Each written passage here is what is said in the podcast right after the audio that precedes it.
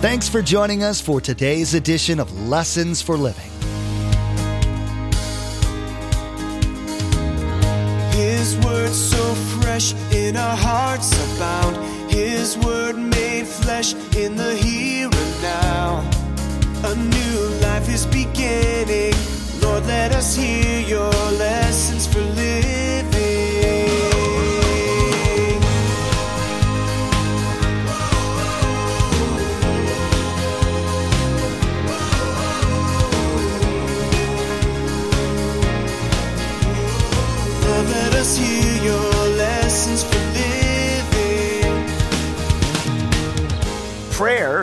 Allows me to know God. By the way, He'll help me ask for the right things.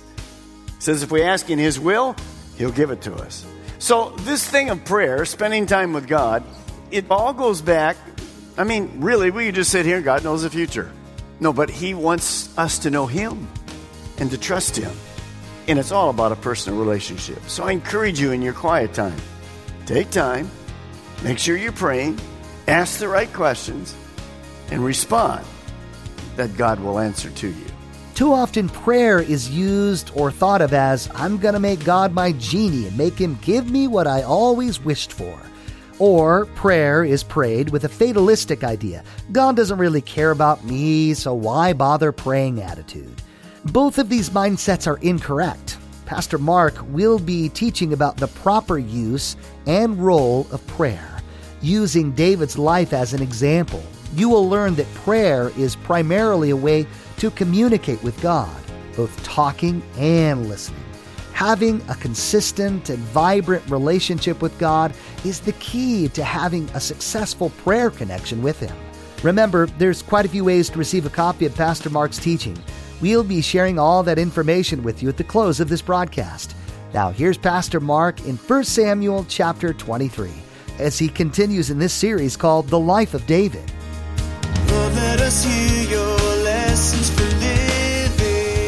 David is a role model for these 400 men. They're in training.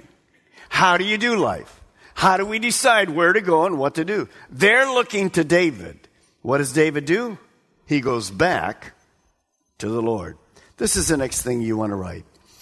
When you see that principle, every parent is a godly leader. Every manager is a godly leader. Every pastor and elder is a godly leader. So a godly leader seeks human wisdom, but ultimately obeys God. It's not wrong. The Bible says in the book of Proverbs to get wisdom, uh, counsel from men and women is good. But bottom line, when God says go for it, you just go for it. David's training these people, but notice how clear was this answer to David? Very clear. Yes. Yes. And then the second time he went, God wasn't angry. He even clarified it a little more. Notice he says, You go, and I will give the Philistines into your hand. Victory's already done. Now, wouldn't that be nice? All this hype that we're hearing this week in the Super Bowl. I don't have a word from the Lord, by the way, in case you think. but God already knows. Now, how does God know this? God knows the future. God knows the future. That's huge. Now, again, you'll hear that, that we can know the will of God because my sheep, John 10 says, listen to my voice. I know them. I know them and they follow me. So David hears the voice of God. Yes. Yes. Twice. Didn't change it. Human wisdom says no. I'm telling you yes. You do it, you will be victorious. So, what do we see in verse 5? So David and his men went to Keilah, fought the Philistines, carried off their livestock. He inflicted heavy losses on the Philistines, and they saved the people of Keilah. Now, God fulfilled his promise to David and the army. As these men are there, these 400, they're understanding something very important. Here it is. The promises of God should give us confidence to obey. When God says, do the right thing, I'll take care of you. Just do the right thing and God will take care of us. That's huge. God doesn't lie. He cannot lie. Now, there's one other thing I want to bring in here very quickly. Notice David inquires of the Lord because he can't go to a Ten Commandment and get his answer in the ninth commandment. This isn't like, should I lie? Should I commit adultery? Should I do this? This doesn't go back to the book of Leviticus where God laid out all these principles. This is something that you can't find. So he has to go to the Lord. He's not going to the Lord and saying, well, I know you said not to do this, but I think I should know. So you don't want to waste your time asking God for something that's already answered in here. Make sense? If it's answered here, it's answered here. God isn't going to change his mind. That's what you do. And of course, that's why we need to know the Word of God. And there's nothing wrong with asking. I think it's very good. People sometimes say to all of us, Well, I think I'm going to ask you a dumb question. I said, Well, go ahead. We're all dummies. Just ask it. Because I'm right here too. So don't be that way. If you don't know what the Bible says, good to ask. Does the Bible speak about this anywhere specifically? If it does, and of course we get a lot, a lot of that in what area? Marriage, divorce, all those kind of things. So the Bible does speak about it. When it isn't clear, then we go to ask and ask God to minister to us. Now, what was God doing? Remember we told you that God uses leaders to move people from here to there. What did David just do? He moved his whole army from here to there. On what? On the promise of God. So we're always moving, we're always going forward, and this is exactly what you see David doing. He moved his entire army to Keilah. By the way, Keilah was a great city. It was a, it was a walled city. But uh, again, next to the Philistines, subject to problems. Now, verse 6. This is where many people think verse 6 is kind of a repetition. Should have gone back to where verse 2 is. No, Abathar, Abiathar, son of uh, Ahimelech, had brought the ephod down with him when he fled to David in Keilah. And Saul was told that David had gone to Keilah. And he said, God has, so we've changed now. We're back in the kingdom. We're back uh, at Jerusalem. Here, here's, here's uh, King Saul. And Saul was told that David had gone to uh, Keilah. How he knows? Who knows? Spies everywhere, whatever. Don't know what's happening. And he said, God has handed him over to me. For David has imprisoned himself by entering town with gates and bars. In other words, remember, he's, he's in this Keilah, which is walled city. So the word comes back to Saul, and Saul goes, I got him. God has finally done it right. He's put him in a place where he's cornered. Now, how deceived is Saul? 100% deceived. Saul thinks he's hearing from God. He's not hearing from God. God is not going to put David in a place where you're going to see all through the scripture eh, for these next 20 years. David's always on the run. God always protects him. Why? Because the promise was for who to be the next king? David. But Saul is so deceived he thinks he's hearing from God, but he's wrong. Remember, we can hear three voices the voice of self, the voice of Satan, and the voice of God. He's hearing two voices the voice of Satan, and he's hearing himself. I want to get David. We have to be careful to know what we want, what we desire, and make sure that we're not hearing from God because we want that so bad. All of us in this room have talked ourselves into something because we wanted it. Every one of us. What was the fruit of that? It was not good. So be careful. That's why you need to go to somebody else in those kind of cases. Now, verse 8. So what does Saul do? I'm hearing from God. We got David. Saul called up all his forces for battle to go down to Keilah and to besiege David and his men. Now, when David learned that Saul was plotted against him, eh, just stop there for a moment. Sometimes we just read these sentences go around. How in the world did David hear? Somehow God has this connection out there. I mean, this is like amazing Star Wars kind of stuff going on. Probably it's just people, obviously. But David learned that Saul was plotting against him. And he said to Abiathar, the priest, here we go again, bring the ephod. So this thing is working 24 7 with David. Now, once, once he comes with this ephod, what's going to happen? Well, we're going to have this breastplate again, these two stones, this Urim and Thummim, and uh, watch what happens. And David said, O Lord God of Israel, your servant has heard definitely that Saul plans to come to Keilah and destroy the town on account of me. Now, why David asked this is strange to me, but obviously insight from God. Will the citizens of Keilah surrender me to him? And will Saul come down as your servant, as heard? O Lord God of Israel, tell your servant. And the Lord said, He will. And look at the next question. And again, David asked, Will the citizens of Keilah surrender me and my men to Saul? And the Lord said, They will. Wow.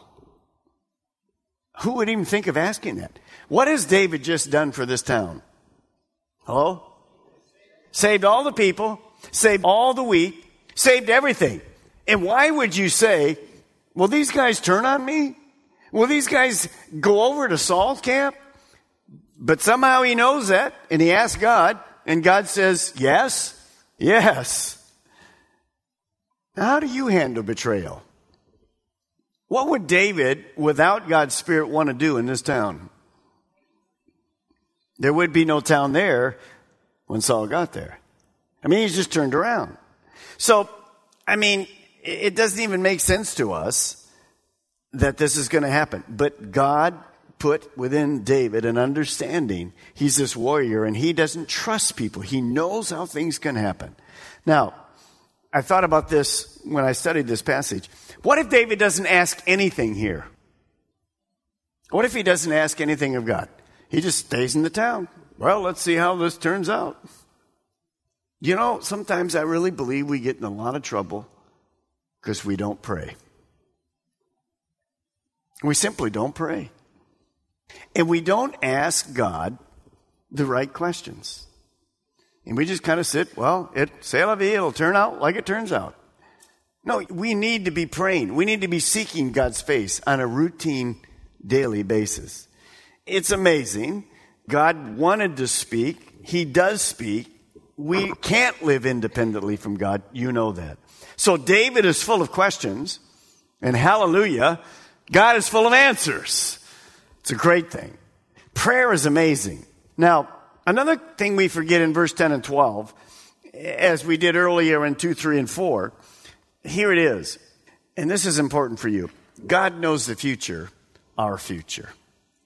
Anytime David asked, God didn't say, uh, Give me 24 hours, I'll get back to you. He already knew the future. So when I pray to God, he does not only know the future of this world, but he knows your future. That's huge. He knows what to do and how to do it. Now, remember, even more complicated than that, seemingly, is this principle we find in Matthew. Your father knows what you need before you ask him. Well, Pastor Mark, why ask him then? Why should I pray if he already knows what I need? Remember the whole deal? Number one reason to follow Jesus is to get to know God. So prayer allows me to know God. By the way, he'll help me ask for the right things. He says if we ask in his will, he'll give it to us. So this thing of prayer, spending time with God, it all goes back. I mean, really, we just sit here, and God knows the future. No, but he wants us to know him and to trust him. And it's all about a personal relationship. So I encourage you in your quiet time, take time, make sure you're praying, ask the right questions, and respond that God will answer to you. Now, verse 13. So David gets, yes, you're in trouble in this town, and yes, these people are going to turn on you. Verse 13. So David and his men, about 600 in number, left Keilah and kept moving from place to place. And when Saul was told that David had escaped from Keilah, he did not go there. David is going to walk with God. So he's going to trust God. He's going to walk in wisdom. And remember that once God reveals his will, we have to obey it. David could have said, well, they're coming after us, but you know what? I'm tired. We're just going to hang around here for a while. No, he leaves. He leaves. Now, notice something else. What happened to David's army? It increased by what? 50%. He's up to 600 people. Why is that? Well, a number of reasons. Number one, word gets out in the nation about David that he has an army. And what had David just done for the people of Israel in this town, Keilah? He saved them. So the word gets out, and people that are looking for a good cause, what are they going to do? They're going to follow him. See, a good leader is going to have followers around you. And that's what happens. It just increases. So he goes from 400, now he has 600 men with him, and a godly leader is going to attract people. That's what happens. People want to follow. People want to follow pastors, elders, parents that hear from God. Now notice David doesn't say, well, man, yesterday I was speaking to God. And you know, he only speaks to us that are leaders. And here's what he said. This is his words to you. You don't have any of this jazz. David said, God, when I asked him, said, here's what we're to do. And that word from God was not just for me, David would say to his men, but it's from you and your families and our families together. See, don't get prideful. Pride is a horrible sin that God hates. When God speaks his word to us, just be humble and go, Praise God, you speak. Well, verse 14. David stayed in the desert strongholds in the hills of the, of the desert of Ziph. Day after day, Saul searched for him. But God did not give David into his hands. How frustrating that must have been for Saul. When I read verse 14, I thought of this principle Satan is like a roaring lion, he's always going around trying to devour day after day after day. You know you're in a spiritual warfare, don't you? Day after day. But notice, any fear? Notice, why not? But God did not give David into his hands. You don't have to fear. Greater is he that's in me, in you, than he that's in the world. But we should be aware of it. We should be aware of it. Now, this town of Ziph uh, is very near the Dead Sea, very difficult place to inhabit. Now, God is protecting David, and all of this is going to start to work together. Watch how what happens.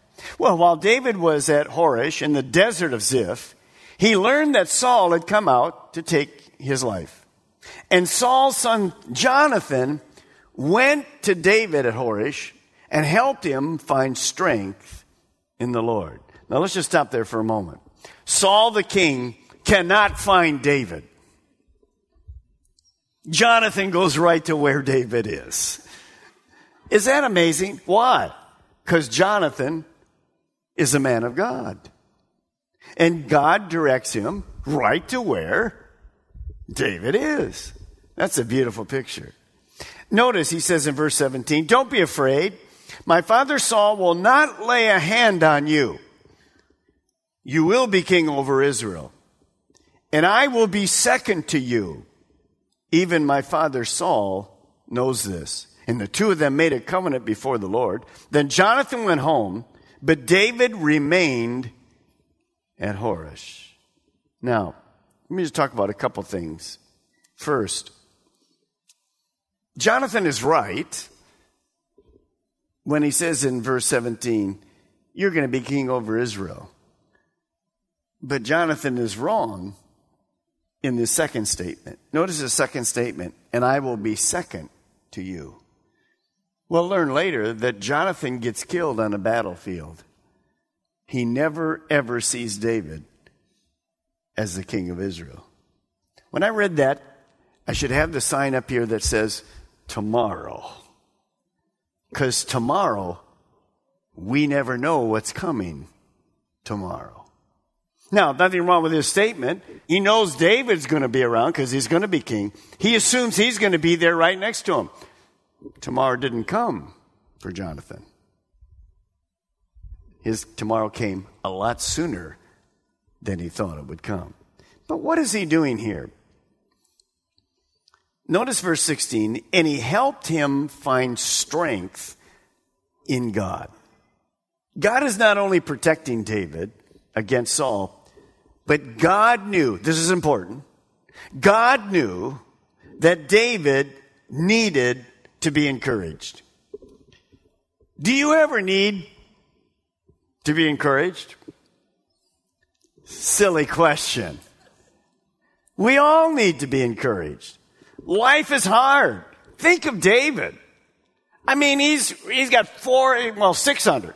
He's got 600 guys that really, boy, what a difficult time.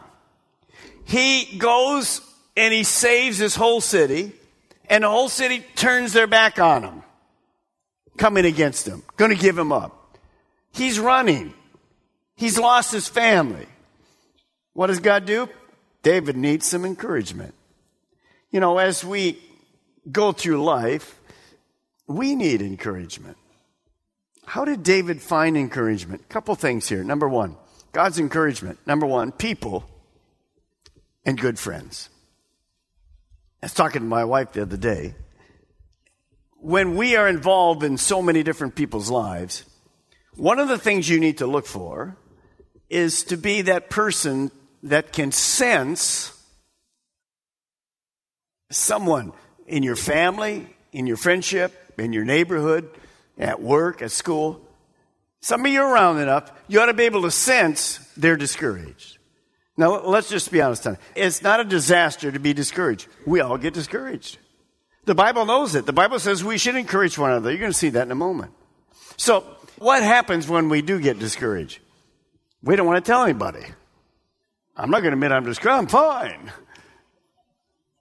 And inside there's like this cloud over us. So, I, if I'm spirit filled, I believe that God would make me sensitive to people that need encouragement. Husbands, wives, same. Kids, same. God knew that David needed to be encouraged. So he, he's probably shocked that Jonathan comes right through to him.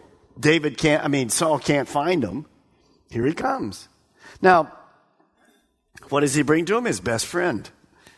Remember, if you're married, your best friend is your spouse. But we should have some other good friends in our life. And Jonathan risks his life, comes out to this desolate area, doesn't care what his dad thinks, and he helps him find strength in God. So, when you encourage a person, when I encourage a person, it's not just, what are you thinking? Get rid of that stinking thinking. If you know the person enough, you can do that. But really, how do you encourage them? With the Word of God. With the Word of God. In today's message, Pastor Mark talked about God's blessing on David's life and his increasing influence in the land of Israel. David's group of warriors was growing, requiring David to become a better leader. God also sent encouragement to David in the form of his closest friend, Jonathan. This is a reminder that God knows what we need just when we need it because He loves and cares for us. We know social media is a big part of everyone's lives, and it's a great way to stay connected with each other. We'd like to add a little bit of joy and Jesus to your Facebook and Twitter pages, so come like and follow us. You'll be able to keep up to date with all the latest information about Pastor Mark, the Ministry of Lessons for Living, and the church behind it, Calvary Chapel, Melbourne. Visit lessonsforlivingradio.com and follow the links to connect. That's lessonsforlivingradio.com. In the next installment of David's life story, Pastor Mark will teach about the fact that God knows your future, just like he knew David's future. In the same way he guided David through the trials and potential traps in his life, God wants to lead you in your life. What he requires from you is for you to follow David's example and be a person after his own heart. We've run out of time today, but we do encourage you to tune in next time as Pastor Mark will continue teaching through this series, The Life of David. That's next time on Lessons for Living.